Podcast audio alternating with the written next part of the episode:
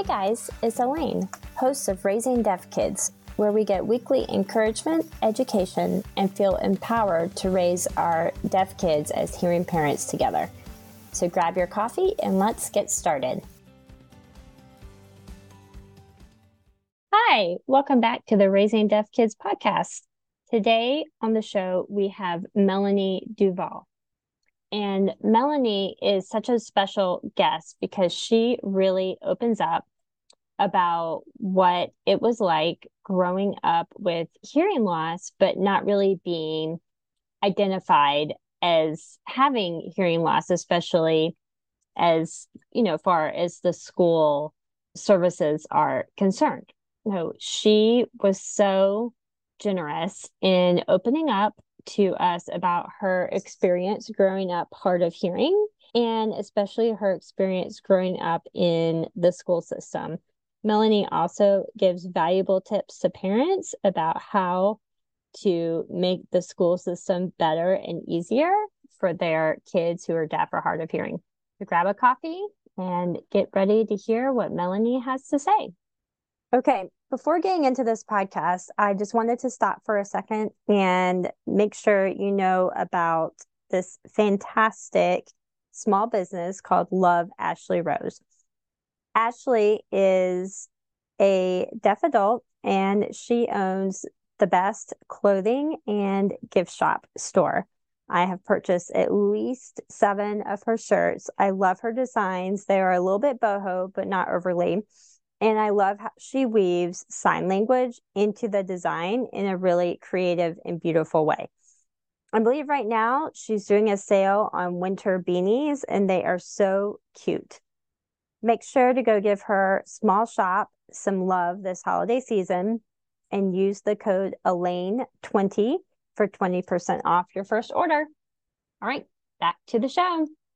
All right. Hey, Melanie, welcome to the Raising Deaf Kids podcast. How are you doing today? I'm good. Thank you for inviting me. Yes, thanks so much. We are so excited. I think you are just going to be such a great resource to our parents. And I would love to kick this off with knowing and learning a little bit about you and like what is your experience and background with hearing loss? Thank you. Yeah. So I uh, had ex- I've experienced hearing loss my whole life. As a child, I obviously didn't know. I didn't know that I heard differently than other children. I didn't really realize that there was an issue with my hearing until I was in childhood. I think it's because we only know what we know. And if your experience is that you don't hear well and nobody tells you anything different, then you just assume that everybody else hears exactly the same way.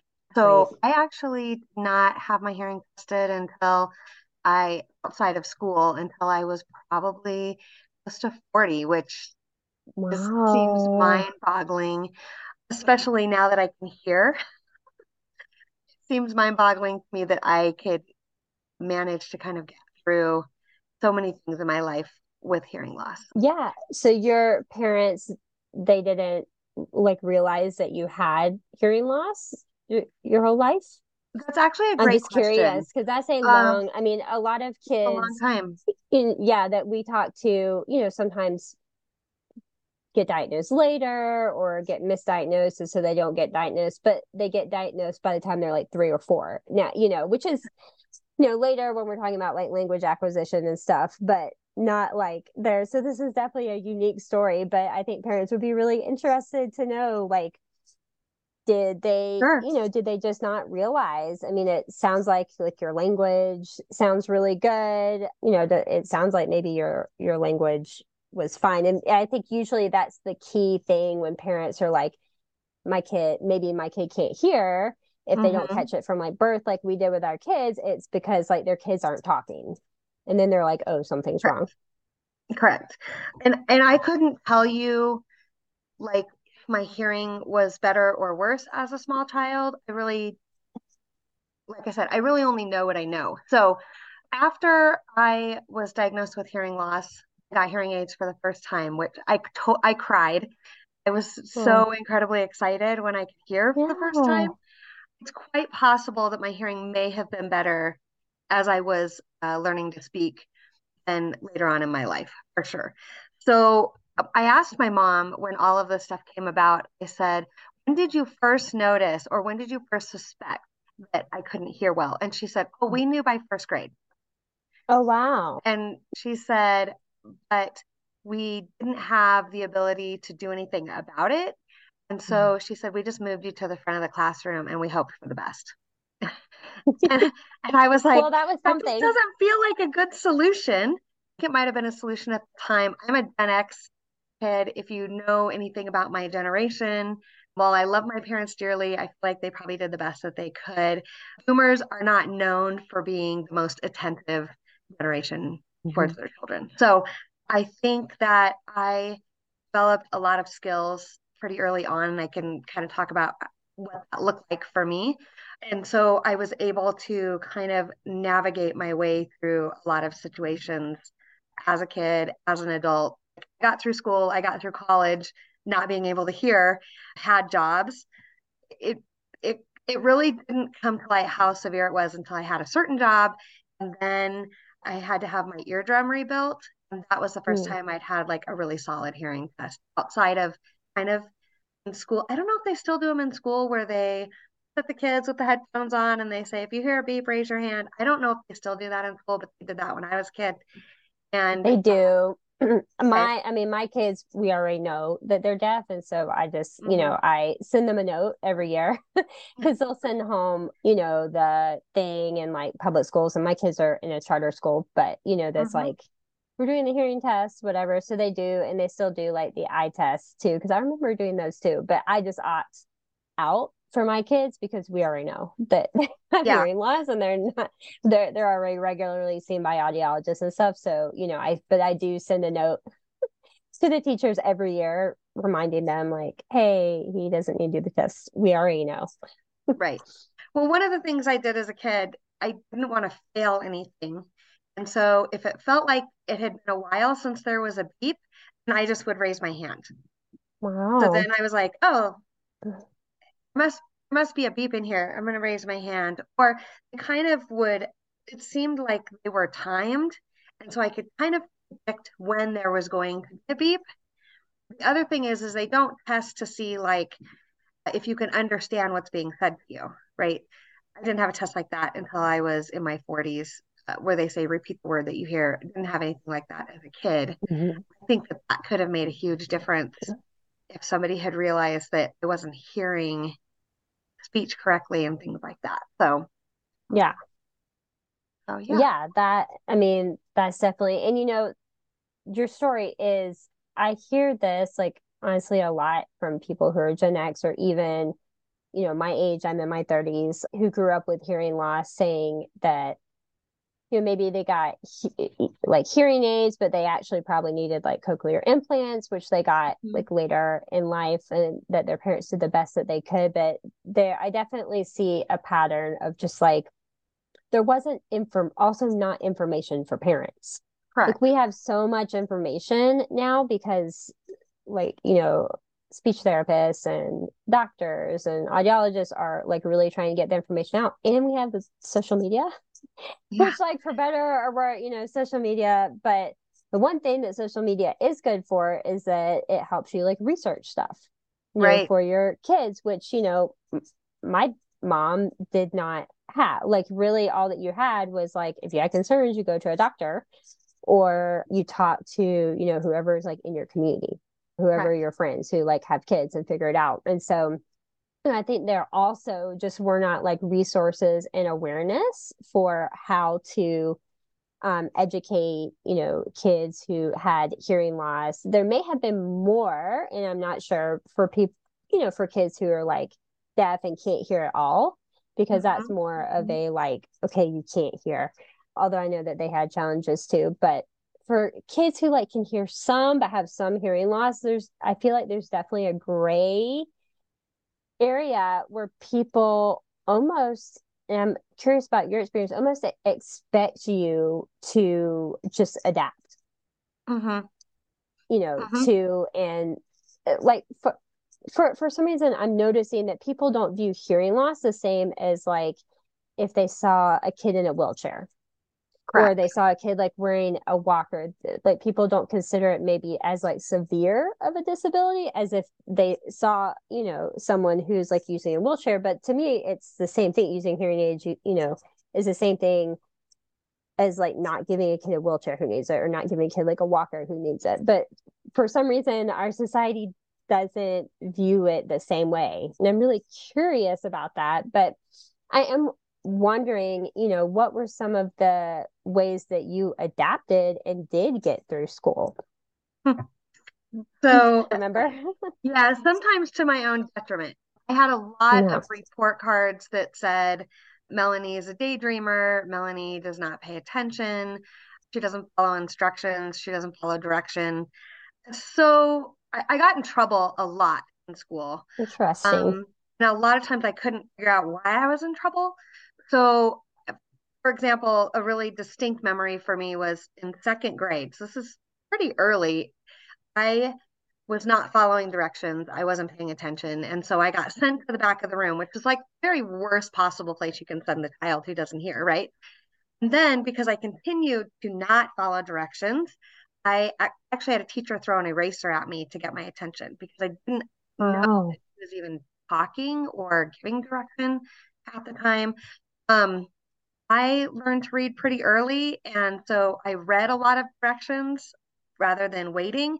So I would often jump ahead and start doing the thing because I didn't want to be in trouble for not paying attention or not doing what I was supposed to be doing. I relied a lot on cues, social cues from other people around me. Like, what were other mm-hmm. people around me doing? Were they reading? Were they working on their project? What were they doing to try to figure out what was happening in the classroom. It, it didn't get better as I got older into middle school and high school. I still was getting in trouble. Even though I would score really high on the tests that they would do, I still seemed to struggle with doing assignments and getting homework, and especially if I couldn't, if I didn't know what the directions were but yeah, I, I think the biggest thing that I have used most of my adult life, one, I learned how to read lips pretty early as well because I couldn't figure out what people were saying. And so yeah. I learned to watch their mouth and watch their face and watch their expressions to at least be able to pick up enough words to generalize what was happening around me.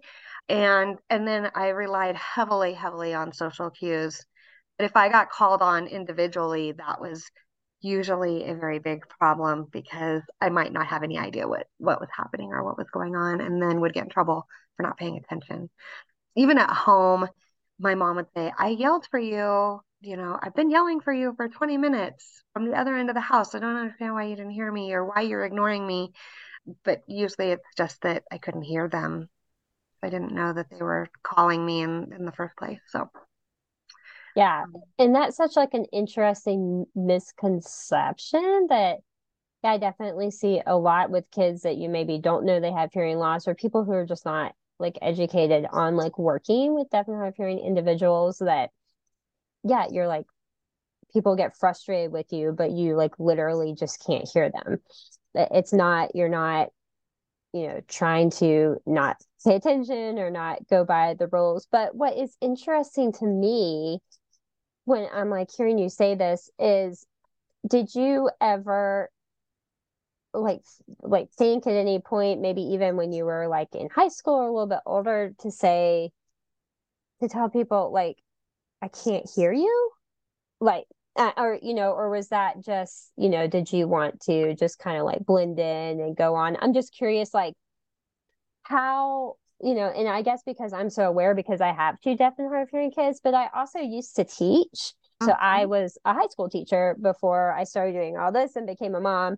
And I feel like I would not have like if I really thought one of my kids was like just not hearing me, I I don't feel like I would have yelled at them. I feel like I would have eventually at some point approached them and ask them like hey why are you not paying attention in my class? Like i would have had a conversation and then they could have like told me oh i can't hear and then i feel like i would have like been happy to make the accommodations for them you know what i mean? So i'm re- yeah. i'm curious why you know you think teachers just like no one asked you like hey can you hear me? Or you know did well, they just automatically assume that you were just like misbehaving or whatever i think by the time i got to high school i had been embarrassed enough times either yes. for getting in trouble or or saying the wrong thing because you think that the teacher said one thing or asked you something and that wasn't what they asked you at all so yeah. your response was um, not necessarily inappropriate but it, it didn't match what was being said or what was being asked so my response so a lot of times i would get labeled as a class clown or disruptive sent to the office a lot uh, in ninth grade um, I had a math teacher who um, made me actually sit in the hallway across oh. in, in class from the hallway because I didn't pay attention. Pay attention. And so I think by the time I got to junior high and high school, I was already kind of labeled as a troublemaker in class. And so I just kind of fed into that. That was easier than saying something's not right. And I Mm-hmm. At that point, I could tell that I couldn't really understand people. But again, I only knew what I knew. And so I didn't necessarily know, I don't want to mm-hmm. say it, didn't necessarily know it was hearing problem. I didn't necessarily know that other people weren't having a similar problem. I know, like in my own friend group, I would say, I don't understand what you said. Or I would ask people to repeat themselves there there comes a point though where you you don't understand the person the fourth or fifth time they've said it you just don't want to ask them again because they start looking at you like what is wrong with you like there's there's something wrong about you that you don't understand me and so even though i'm really an extrovert in every way i in a lot of situations i would just become more like an introvert even as an mm-hmm. adult going to restaurants was almost like the most horrifying thing i could imagine especially with a group of people. There's so much like background noise. There's yeah. so much background noise that you can't really understand what people are saying to you. And so mm-hmm. a lot of times I would make an assumption when the server would come, I would assume what they're going to say. And so I would immediately have a canned response. You know, I would like iced tea with lemon, whatever. And sometimes I would misjudge that and he would look at me like, I don't understand what she's saying to me, or why is she ignoring the thing that I said to her? I have been with my husband for 30 years. And so I would often turn to my husband and I would go, What did they say? Or what are they asking me? Because then he was close enough, I could read his lips, I could figure out what he was saying to me, and I could respond appropriately. So, but I had a lot of uh, mishaps where I mispronounce things because I can't necessarily hear certain sounds or the way like speech, mm-hmm. rhythm of speech, things like that. I have basically learned words by reading them. So I mispronounce a lot of things. And I've given inappropriate responses so many times that there are certain situations where I just won't speak up because everybody laughs. Everybody thinks that you're just trying to be funny. You're not trying to be funny. You just didn't hear what anyone said. So yeah. Definitely. Did your husband, like when you were dating him, did he know that you had hearing loss? Did you tell him, like, I don't think I can hear you? well, I was 19 when I met him. And so mm-hmm. I didn't, I was, I, I was more aware at that time that something wasn't quite right.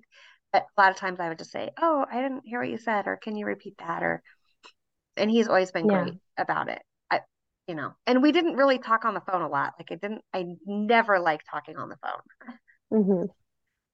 Yeah, I mean everything that you're describing when I, you know, have been following other like adults who are deaf, uh, you know, like on social media and they're talking about it, everything that you have said has been everything that they have talked about about how they adapt to life as mm-hmm. a deaf person like kind of blending in canned responses, you know, texting now, which I know like wasn't a thing back right. then, but you, or, or trying to be like in person and not on the phone because that's like hard, obviously, you know, not being able to hear in like crowded places, people not understanding and, you know, thinking that you're trying to be one, one way and you really, really just can't hear them.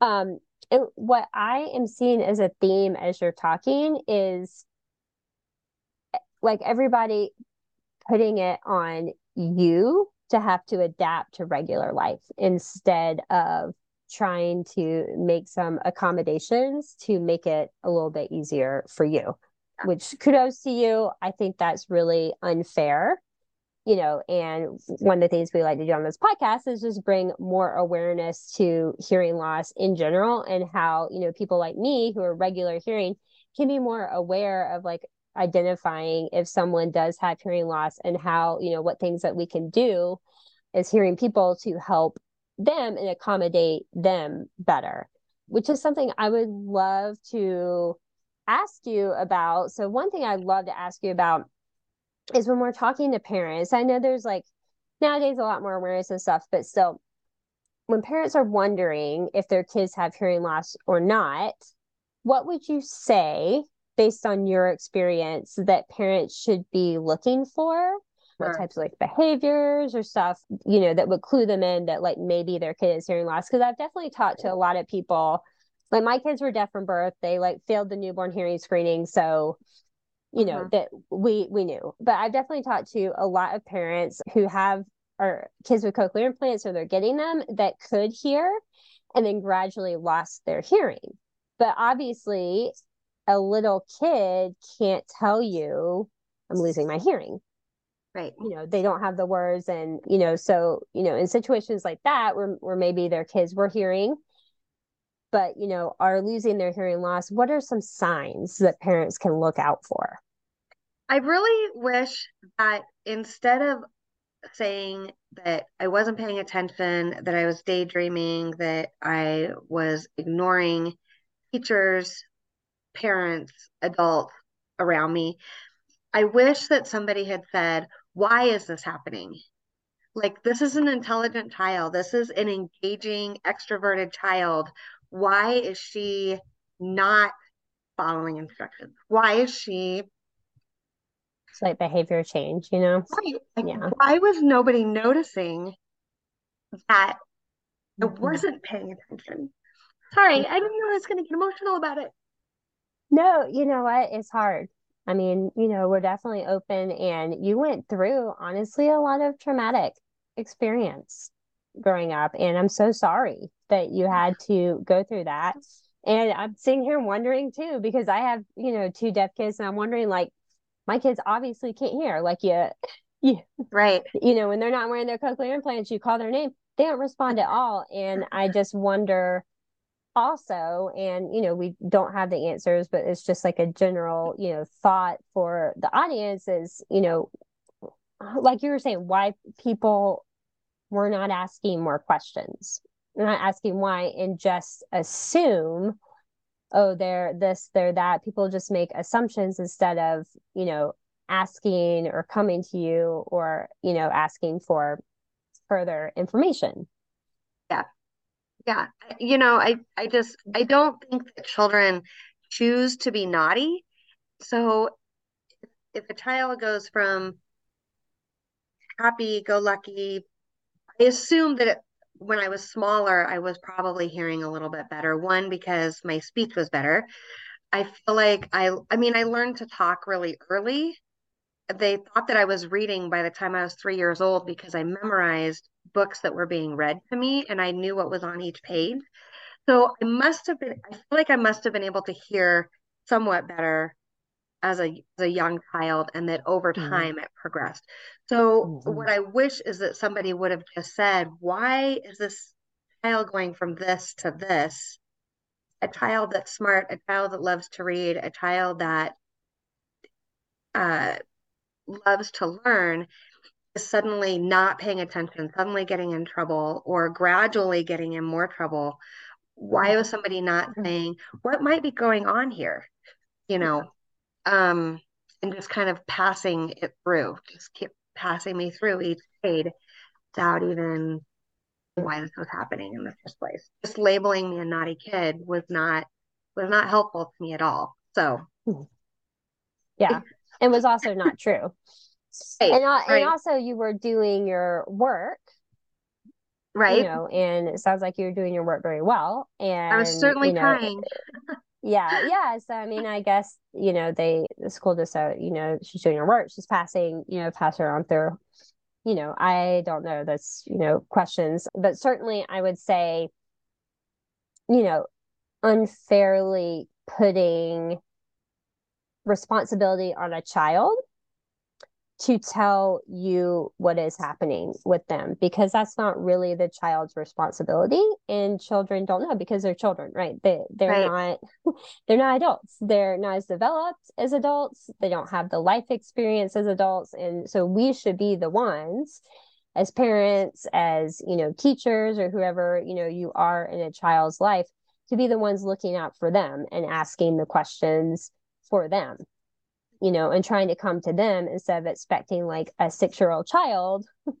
to come to you and say, I can't hear because they, you know, and like you said, you thought it was normal for a really right. long time because you were born maybe with hearing loss or maybe it, you know, progressed. But, you know, if you like don't have regular hearing, then you don't know what regular hearing is. You think maybe everybody can hear like this. Um, yeah. It's really you know, interesting. So kids can't know. Yeah. It's really interesting that you say that. So, like I said, I had a hearing test because I had so much damage to my eardrum that mm-hmm. I had to rebuild it. And at that point in my life, I thought I had one good ear and one bad ear. Like I didn't really, I had one ear that I could hear better out of than the other. Mm-hmm. And so I would usually make sure if I needed to pay attention that that side was where I was paying the most attention. So when I went for the first hearing test and he came out and he said, I want to go over the results with you. Sorry, now my nose is running. He said, You have moderate to severe hearing loss in one ear, and you have severe to profound hearing loss in your other ear. And I just started crying because I was like, I felt so validated to have somebody say to me, like, no, this is not in your head. You're not, you, you understand people, you understand language. You can't hear. And I was like, oh, God, it was like this revelation. Wow. Had the had the surgery at that point, the bones and the follicles in my ear had been so severely damaged that even rebuilding my eardrum made no difference in my ability to hear. Went back post surgery, had another test. Results were exactly the same. He said, You need hearing aids. I was like, Great, I want hearing aids. The first time I put them in, it was literally like going from black and white to color there were sounds that I had never heard in my entire life. I suddenly mm-hmm. heard for the first time. So I remember coming home, and I think my husband was cooking or something, and I had never heard food frying oh, before. Oh, wow. And so I said, What is that? What is that noise? I was like, It sounds like little bugs going.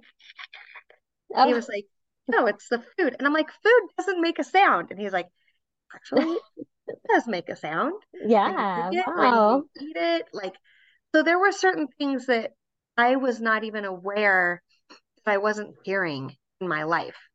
Mm-hmm. I just assumed you like thought it didn't I had sound. never yeah. heard them. I couldn't remember ever hearing them. So I just yeah. assumed they didn't make a sound. There mm-hmm. was no sound associated with them. Um, yeah.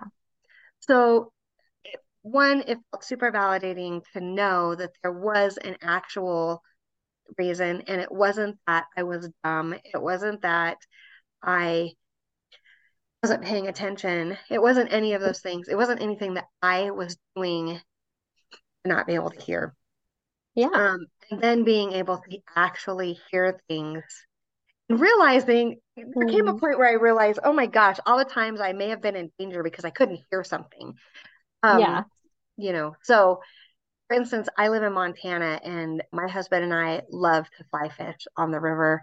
And I don't wear my hearing aids when I'm on the river because I don't want to fall in, have something happen to mm-hmm. them. But I'm acutely aware of the fact that I probably won't hear a bear either approaching me. so I still like rely on other people for certain things, especially if I can't wear my hearing aids. But yeah, so it, it was just hugely validating as a person to know that it wasn't anything that was my fault. That mm-hmm. all these things that were hard for me or that I got trouble for or that I was embarrassed about were really not my fault at all. It hadn't been, had never been my fault.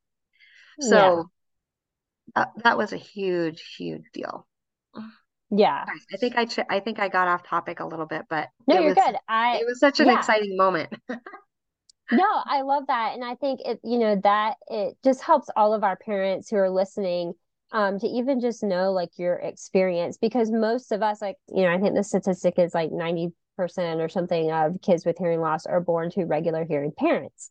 So we, you know, we're trying to parent kids without understanding like their life experience because we can hear and they can't you know so i i don't know what it's like to not be able to hear certain things or you know i didn't i didn't realize that you didn't know some sounds didn't exist. Because like of course i do because i've always been able to hear them and you, you know so parents often you know i think also get nervous and like scared when they first find out their kids have hearing loss because they don't know what it's like.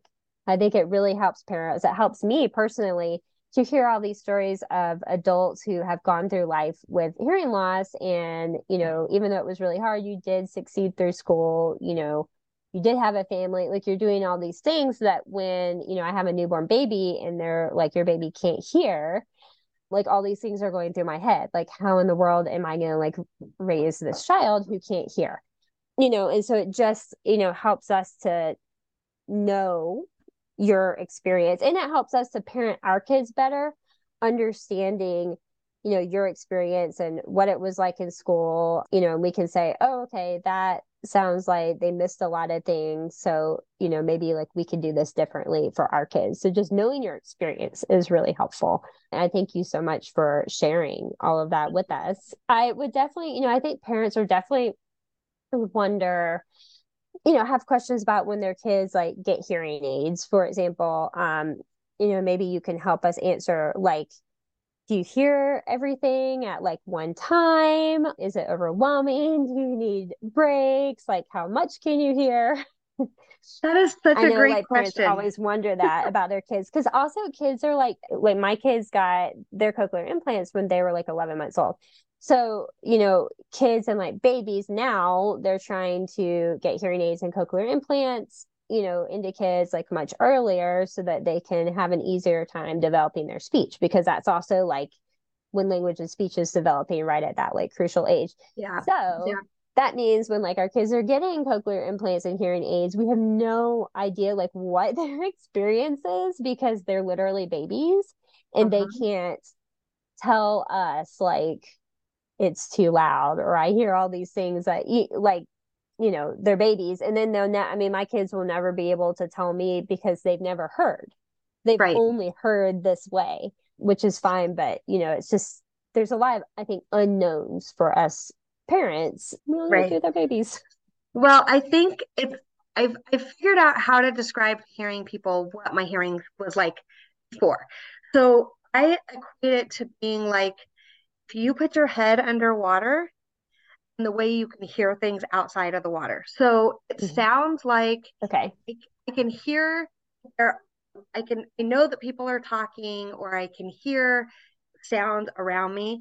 You I can't really differentiate between sounds. I can't really mm-hmm. decipher like language especially was very hard. I'm yeah. very fluent in reading and writing Spanish, but I can't speak or interpret it at all because there's so many little nuances mm-hmm. in speech that I can't. I, I just even with hearing aids, I can't quite have really really struggle to hear fluctuations yeah. in sound.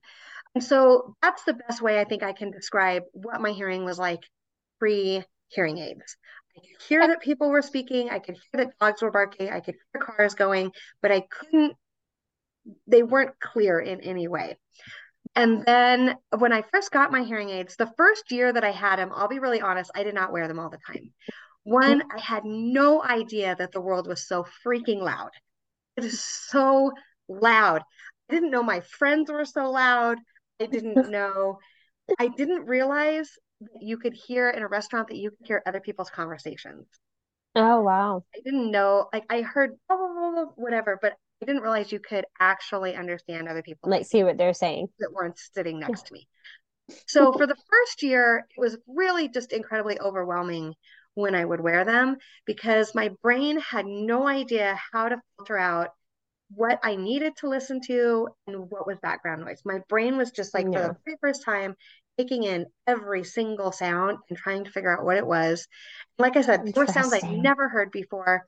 So between that and the sounds that I thought I knew was just overwhelming. Sensory wise, I was on sensory overload most of the time that first year. So a lot of times I would wear them in situations where I needed them, like going to work, mm-hmm. like going to the doctor's office where I really needed to be able to pay full attention to the conversation. Um, but I found that I was either taking them out or turning them off a lot because I just could not handle all of the input. It just felt like so much. And then at the end of the day, taking my hearing aids out when I got home was like one of the best feelings in the world. I was like, oh, thank God. I can finally like relax and my brain could calm down and shut down. Really, it took at least a year for me to adjust to all of that, all of the noise, to try to learn how to figure out what certain sounds were. And there are times still when I run into things that I'm like, I don't, I don't know what that is. I don't know what that is. And I have to ask somebody else. I said, do you know what that sound is? Or why is it making that sound? Or why is oh, that wow. so loud? Interesting. but now I wear them all the time from the time that I get up in the morning till I go to bed at night. I don't like mm-hmm. to be without them now because it's just my life is so much easier and it's so much richer and so much more vibrant when I can actually hear what's being said. But my brain has also learned to filter out what's important, what's not important, and it just couldn't do that yeah. initially. So yeah, I think that that is a good explanation. Sounds like it was a process. Yeah, it, it was, was, a process, process of like getting sure. used to the sounds, wearing them, needing more breaks, and then as you yeah. like continued and your brain was able to like recognize the sounds, then you could like wear them more and more. That's what that sounds like. So I hope you parents, can't hear my dog freaking out upstairs. I can't. No. okay, good. That makes me feel so much better. No, I'm good. It's coming um, unglued, but yeah, no, not at all. I have kids, so you know, we have full houses over here. Yeah, so for parents who are like just getting their babies hearing aids or cochlear implants, what are some tips that we can give them to maybe help the transition be like a little easier for their babies or their kids? So I work a lot with families of newborns and I talk a lot with them about, you know, being overstimulated and sensory overload in those first months. I think it's the same approach. I think we have to be really careful about we have to understand that they're hearing things they've never heard before. They're taking in information they've never taken in before.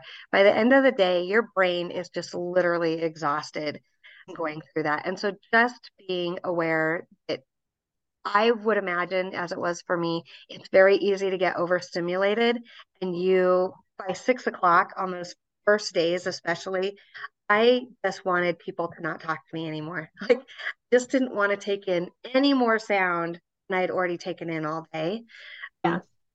So I would say, kind of the same advice that we give with newborns is being really mm-hmm. sensitive the fact that they are on sensory overload by the end of the day. They've just taken in so much new information. The little brains are taking in so much information anyway, but now we've just multiplied that. Um, I found myself having my own temper tantrums at the end of the day because I just didn't want people to talk to me anymore in my own house. Yeah. I didn't want to have to process any more than I already had been. And I think it's probably the same for babies and small children. They just mm-hmm. are like, oh my God, shut it down. Just shut it down. So yeah. If your baby really starts being yeah, if they start being like fussier when they have mm-hmm. them on, maybe say like, okay, or if like you have younger kids and they're starting to like kind of have a tantrum halfway through the day and they're wearing like hearing aids or cochlear implants, say like, okay, it, it may not be their behavior. It may be that they need like a hearing break. Yeah. I think that that's the big thing. And there are still days if, if I'm doing a lot of new things or I'm in a new city where mm-hmm. my brain kind of gets overloaded and I'll just take my hearing aids out because I'm like, yeah. I just don't want to hear anything anymore. But yeah. And there are certain situations that are so loud and so overwhelming still that I'll turn my hearing aids off because I'm like, I just cannot do this. Cannot yeah. do it. Yeah, yeah. Well, my boys, when they get home from school, they usually take their cochlears off for a little bit, which is totally fine. We let them do that. In fact, I mean, we let them take off their cochlears whenever they want a break because usually they want them on. Usually right. they do want to hear, they ask for them to like be put on in the morning. So we know that when they are taking them off, like, you know, around like lunchtime, halfway through the day, if it's like the weekend and we've been doing stuff, you know, and they want to like play silently, you know, and after school, especially, they're tired anyway. And a lot of times they take them off in the car or take them off when they get home. And like, honestly, they'll watch, it's so interesting to me. They'll like watch TV. So like, mm-hmm. they still want to watch the TV. They can't, or my seven year old can read, my five year old can't read yet, but mm-hmm. I mean, they don't seem to mm-hmm. care but they'll still like watch the cartoon but not like not want to hear it like still have the thing and i'll you know i know because i'll try to put it back on them and they'll be like no they'll be like okay you need a break and so you know i let them have a break until they you know want to put them back on or we like you know want them to put them back on but yeah, yeah. that's definitely a great point is just being aware that there's a lot of sensory going on especially when your kids first get implants or first get hearing aids Oh, for sure. And to allow that like to process out and that they might be fussier, they may need more breaks, and it's okay to give them those breaks. Because a lot of times also the audiologist and the speech therapist like want us to make to have them wear it like all day because they're getting the language. And so their, you know, yeah. parents are hearing wear them all day, wear them all waking hours is what they tell us. But then in reality, kids get tired. I think their brains yeah, get, tired, get tired, and there's got to be a balance, you know. And I agree. My my opinion, and it sounds like that's what you're saying too, is that all waking hours is just not possible. Um, yeah. And I think you know, really pay attention with that in um, babies and toddlers who are not speaking because mm-hmm. their only ability to tell you that they've had too much is to be crying and fussy. Yeah. So it sounds like from this conversation also maybe telling parents to ask questions whenever their child has some type of behavior change, even yeah. older, you know, older kids, they're having a behavior change in school all of a sudden, um, and nothing else is like going on at home, or you know, they're having a behavior change at home, or your baby is really fussy, you know, around lunchtime every day because about halfway through the day, or you know, at nap time, or your toddler is really fussy. Start asking questions instead of just assuming they're not behaving or they're having tantrums. Like, start asking questions like, okay, why? And like try yeah. to get the root of because kids like aren't always even kids who can talk aren't always going to tell you because they're kids you know, so sometimes mm-hmm. even kids who are older are gonna start fussing first or start having a tantrum and then you like sit down and talk to them and you realize there's actually something else going on but kids like you know don't know how to process their emotions like adults right. do because they're not adults you know so it sounds like just having awareness as a parent of what your child is doing and noticing those behavior changes and start asking questions instead of just assuming that they you know just aren't behaving well yeah yeah, I wish somebody would have said, why are you not paying attention? Why is this hard for you? Why are you not following directions? Instead of just, yeah, you're not following directions. So, yeah. Yeah. What, you know, in case there are any like teachers or educators listening, what, you know, can we, what tips can we give them to say if you have, you know, a student who may be hard of hearing in your classroom? What can you do to help them be more successful? Oh my goodness. I have a lot of things to say about that. One of the things that I would have really uh, appreciated would have been written instructions for mm-hmm. assignments. Um, and I didn't even really think about this. My daughter has an IEP uh, mm-hmm. because she has a sensory processing issue. And one okay. of the things that they did was provide notes for her, provide instruction written instructions for her that would have made such a huge difference in my understanding of what was happening. When i look back i feel like i missed so much in my education both in through public school and through college because i couldn't hear. So i feel like my notes were probably incomplete. And taking notes i think that i would have performed so much better on assignments and exams I probably heard maybe 30% of what was being said. And so if you're only taking notes on 30% of a lecture, it's right. going to be pretty hard to be successful on any exams or assignments resulting from that lecture. So yeah, uh, that's something that would have helped me tremendously. Also, anywhere that you can provide closed captioning on videos, on online lectures, on anything like that would have been tremendously helpful as well. I took an exam as an adult, I failed it the first time. I only failed the video portion. I wrote back to them and I said, I feel like I failed the video portion because of these reasons. At this point, I still didn't mm-hmm. have hearing aids. I said, well, we can set you up to take retake that portion and we'll provide closed captioning. And I was like, oh my God, that would be amazing. Passed with no problem.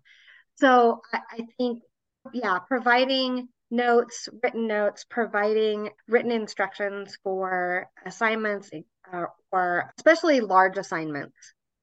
Okay. Having those written instructions would have been huge. And then closed captioning whenever possible. So I'm going to keep coughing. Okay.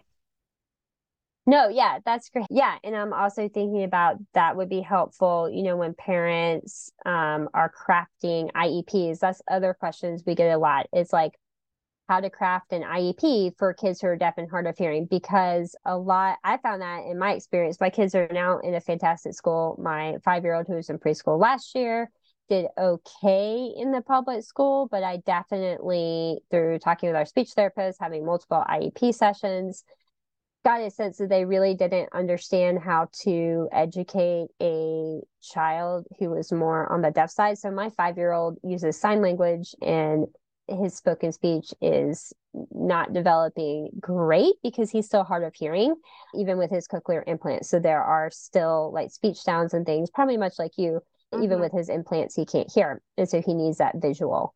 And I found that the school system was pretty good at educating and with IEPs with kids who, like my seven year old, like has an implant or is aided, but can hear everything and like they know what to do but it's like they don't know what to do when a child can't hear everything and then like the school system is like yeah. they're, they're like they don't know what to do and i'm not sure why i think it's not being taught when it, you're going through the special education system from what i've like talked to you from different people who like have been in school so I know a lot of parents, so it comes down to the parents to have to figure out, okay, what does my kid need? Which, like, we don't know.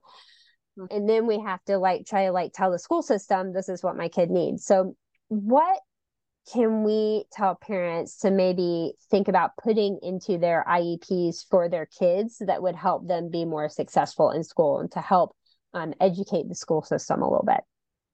Yeah, I think just those things that like I talked about, you know, especially once children are reading, being able to provide written notes would is is huge, huge. It, especially because if I had had written notes, and even when my daughter had her written notes, you can make notes on the side of anything that you need to add to that to right. for your personal understanding. If I could have just had that skeleton structure so I knew what the teacher was talking about all the way through. That would have been such a big, that would have been a tremendous help. Like I said, only mm-hmm. getting 30% mm hmm of a lecture was just not enough to really provide me with a good solid base of education on that topic. Understanding too that all kids learn differently, that mm-hmm. some of us are not auditory learners, even if we can hear. Um, we might be visual learners, we might be kinesthetic learners just having that understanding of how your child learns and then providing mm-hmm. opportunities for them to learn that way. Um, yeah. Just putting me at the front of the classroom was never really beneficial to me in any way because just because something's louder doesn't mean mm-hmm. you can understand it. I and that's like the default. Yes. For like deaf and hard of hearing kids, the first default Absolutely. is like put them in front of the classroom. And that, Makes you no know, difference. from what I understand from our conversation, is it's much more nuanced than that. Yeah, oh, much mm-hmm. more. I absolutely hated going to the movie theater because even though it was very, very loud, still couldn't understand anything that was being said. So louder, people yelling at you, people speaking louder to you, really makes no difference.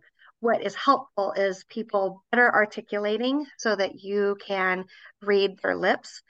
COVID was one of the worst things I think happened to deaf and hard of hearing people because you couldn't read lips. Everybody was wearing a black mask. You couldn't understand anything that people were saying. So again, written instructions, having notes that are already written out for you that you can add to, closed captioning. But again, all of these things are only beneficial if your child can read.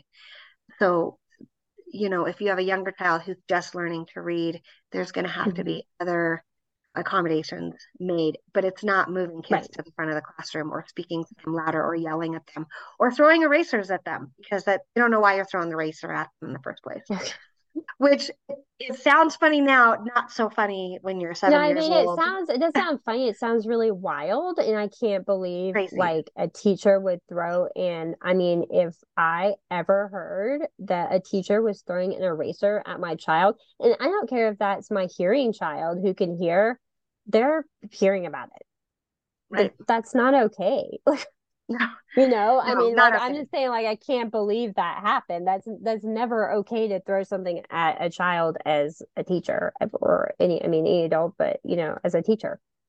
And 43 um, years later, I it, it, was so impacting to me that 43 years mm-hmm. later, I still I can tell you everything about that incident yeah. because I, I didn't one I had no clue why she was throwing the eraser at me.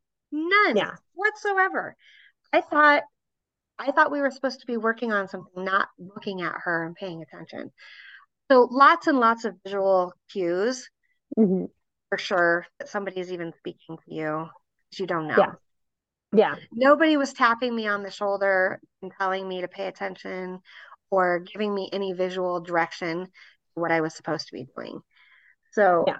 uh, I just assumed they weren't talking or they weren't talking to me. Yeah.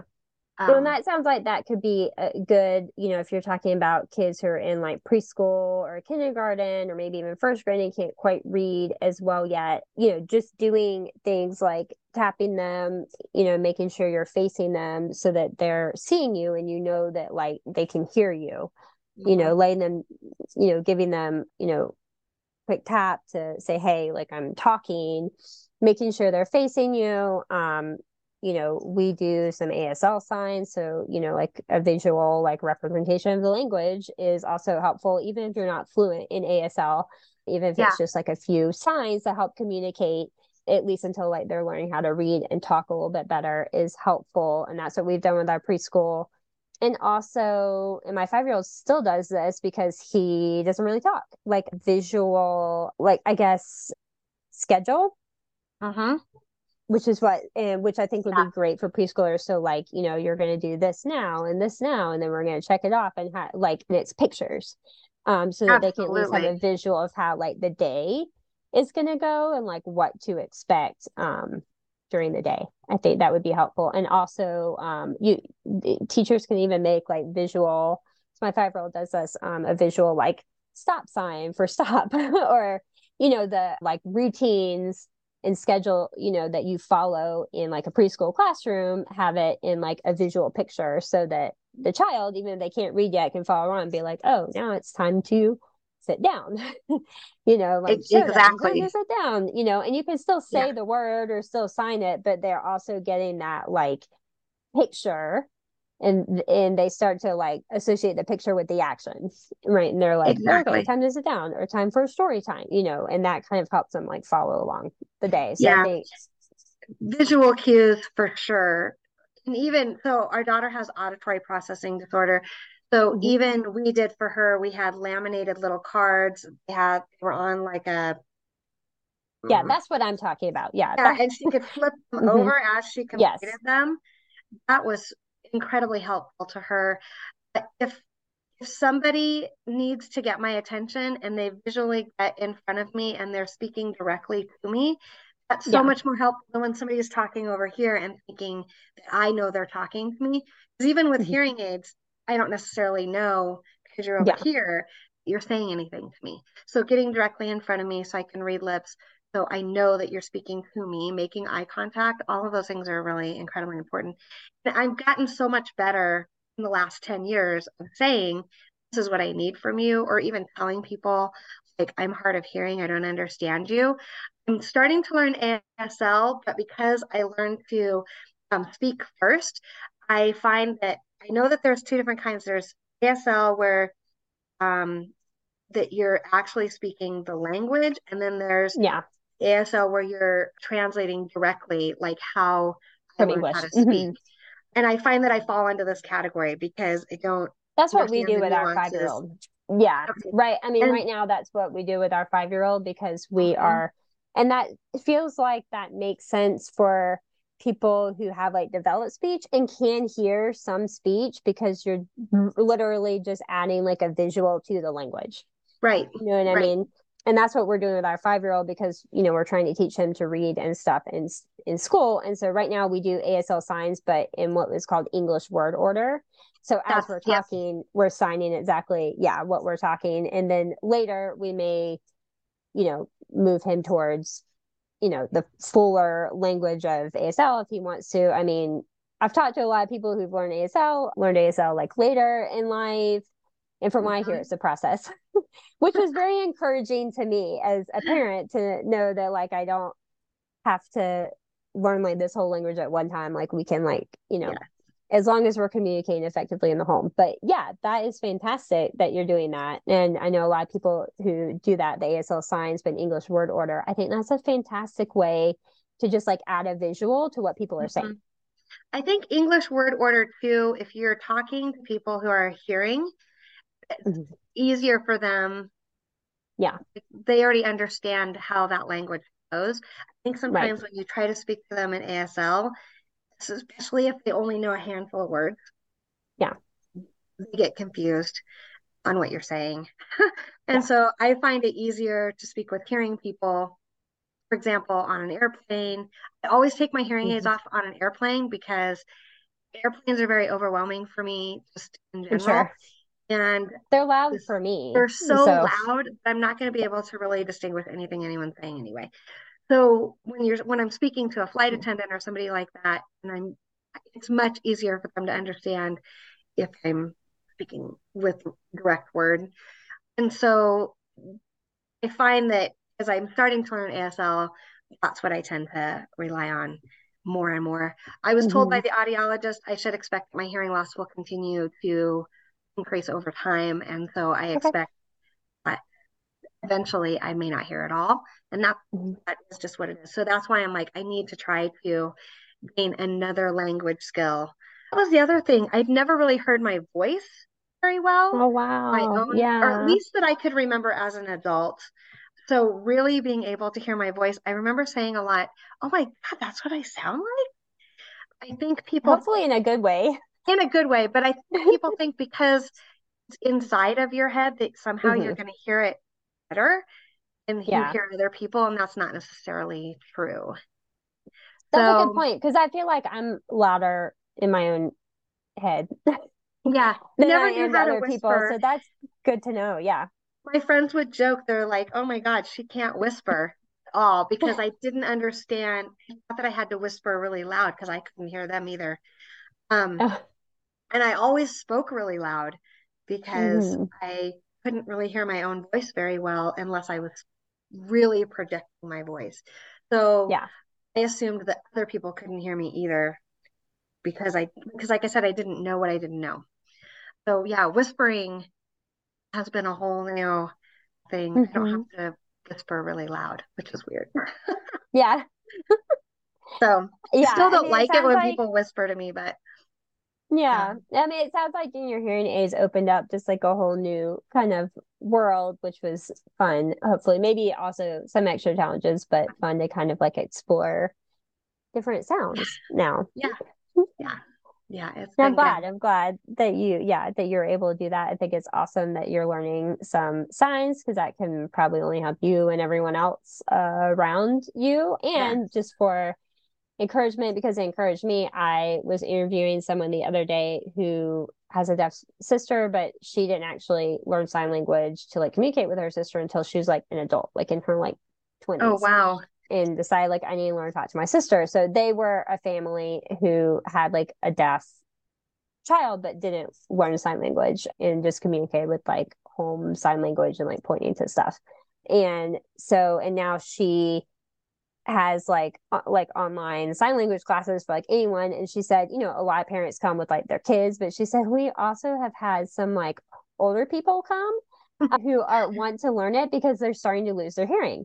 And they like are like wearing hearing aids uh, but they also wanted to learn to sign you know because they're losing their hearing. So it's never too late because these are people in their like 60s and 70s she said that are coming and like learning sign language for the first time and they've been hearing their whole great. life and they need to. So it's actually never too late. Nope. nope, it's it. never too late. Well, I found that during COVID, sometimes I would tell people that I was hard of hearing, and they would start signing to me, and I would be like, "I don't know what you're saying to me." Yeah. I know the mm-hmm. alphabet. I can spell things, but that takes a really, really long time to tell yeah. people. And so that was when I was like, "Oh, I think it's going to be incredibly beneficial if I can learn some signs." And I we taught our daughter some signs she probably knew 150 but not in a way that you could have an actual conversation right like we taught yeah. her like bird car go uh, yeah. cookie juice things like that not where you could actually hold a whole conversation with somebody i find that not a lot of people out in the world know a lot of sign language so if i just know like some really good basic words like when i get on a plane if, if i can tell them i'm hard of hearing tell them i want water can tell yeah. them, ask them where something is. That's really all I need to know. But it would be great to be able to have conversations with people mm-hmm. um, who can speak ASL in, in, either form, being able to just yeah. have a good conversation with somebody. So, or ask where something is, or, you know, yeah, like that. Yeah. Yeah. No, yeah, that's great. And I think you that's really great advice, you know, for our parents, you know, thinking about working with their kids at like a younger age for sign language if they can just start incorporating just a few signs and like build on which is what we do i'm not fluent in sign language i mean we're working towards it um you know but i think it's going to take a while to be to be honest but my yeah. five year old isn't fluent either and so it's like we're learning some signs and teaching him and you yep. know it, it is like just going to be a process and that's okay yeah it's going to have yeah. to be okay yeah it's going to have to be and yeah. yeah yeah, I don't know how that's going to translate outside of English, but uh, it's still great. Like in Spanish, I just yeah. have to write it out because I can't speak it. Yeah. And hope that people don't want to speak to me. But yeah, it's I think it's a great thing. I'm glad. And there's so many more like apps and online programs yeah. um, and things to learn ASL that didn't exist when I was a kid. Um, yeah. Where are you learning yours through? Uh, I have an curious. app, but I've also taken some. There are a couple schools that offer free online courses mm-hmm. uh, at different times of the year. So I've been using InnerSign SL. Okay. It's an app online, which has been really great. I also oh, cool. bought some books because I would like to uh, learn the pattern of speech with ASL or the pattern of communicating. And okay. so some of the books are better about helping with like sentence structure and so awesome. a little bit everywhere. But i don't really have a lot of people around me who use it. I wish that i did. I think something that would be helpful is to seek out a group uh, where i could practice with mm-hmm. with other people who use asl regularly. But yeah. Yeah that i mean yeah for sure. Yeah, that and that is a lot of like the advice that I've gotten when I've asked people like, how did you learn your ASL? Which is how I like ask to find the resources. And that was one of the things they said is like we took, you know, a course online, we took a course, but then, yeah. you know, after we like, you know, learn enough or like learn the basics, we, you know, tried to find like a deaf chat in our area or someone that we could like regularly work with because it, it is like it is literally learning a new language and mm-hmm from what we know about learning a new language, you have to like keep using it and just like keep using it to yeah to get it. Yeah. yeah. Well, thank you. I know we're getting kind of towards the end of our time. I want to respect your time, and you have been so fantastic in telling us your story today. I really appreciate it. If you, well, first of all, tell parents where we can find you. We didn't even get into the baby sleep today, so we may have to do round two which that's okay. every guest I've had on the show, we've been like, we may have to do a round two. so no, that's okay. We'll be back for a round two about baby sleep because I know our parents have questions about having getting their babies to sleep too. Yep, we can definitely talk about that. I do my me and my team provide night nanny care for newborn through six months. And then we provide infant and toddler in person sleep coaching six months to 18 months. And so I love the idea too. We use a lot of techniques that could be easily adapted for infants and toddlers who can't hear and don't speak. And so there are lots of great things that you can use to help them and guide them with sleep and also provide comfort and soothing to them that aren't necessarily flipping or using your voice. So they can find me at Goodnight Baby. Mon- I'm at Goodnight Baby Montana, so you can Google that. Or the website is www.goodnightbabymt.com. You can also find me on Facebook and Instagram. We have lots of new things that we're doing. We currently serve in person. We serve all of Western and Central Montana because that's where that's where I live. Right. And we'll definitely link all of that in the show notes so that everyone can come find you. And I think, I mean, I know I'm putting you on the spot, but hopefully pick us up around two about the baby sleep because that is like a lot of questions that we get from parents too. I would love to. I would love to. Especially deaf and hard of hearing kids. Yes. Yeah. And if people want to reach out to me about this, about mm-hmm. my own experience with not hearing and all of those, you can still contact me through Goodnight Baby. that would be fantastic. Yes, we'll definitely yeah. make sure people can get your information. And I like to do if there's like one thing, one tip or one piece of encouragement that you can leave with parents, what would that be? Oh gosh, in regards to hearing or in regards to sleep? It could be either one, maybe hearing. Since, maybe hearing, since that's, that's what we've been talking about. I think the biggest takeaway is paying attention and when you notice that there's a change, ask asking questions and not just asking questions of the child, but asking questions of the people around them and saying, you know, even to your pediatrician or speech therapist or somebody, something is different about my child.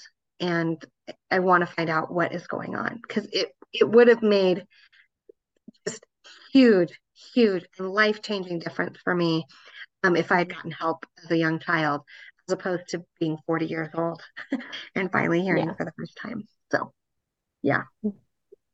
Amazing. Thank you yeah. so much for being on the podcast and for oh, helping oh, our parents you. out and for telling your story. We really thank appreciate you. everything today. I appreciate you inviting me. Thank you so much. Oh my goodness. Did you not just love that episode with Melanie?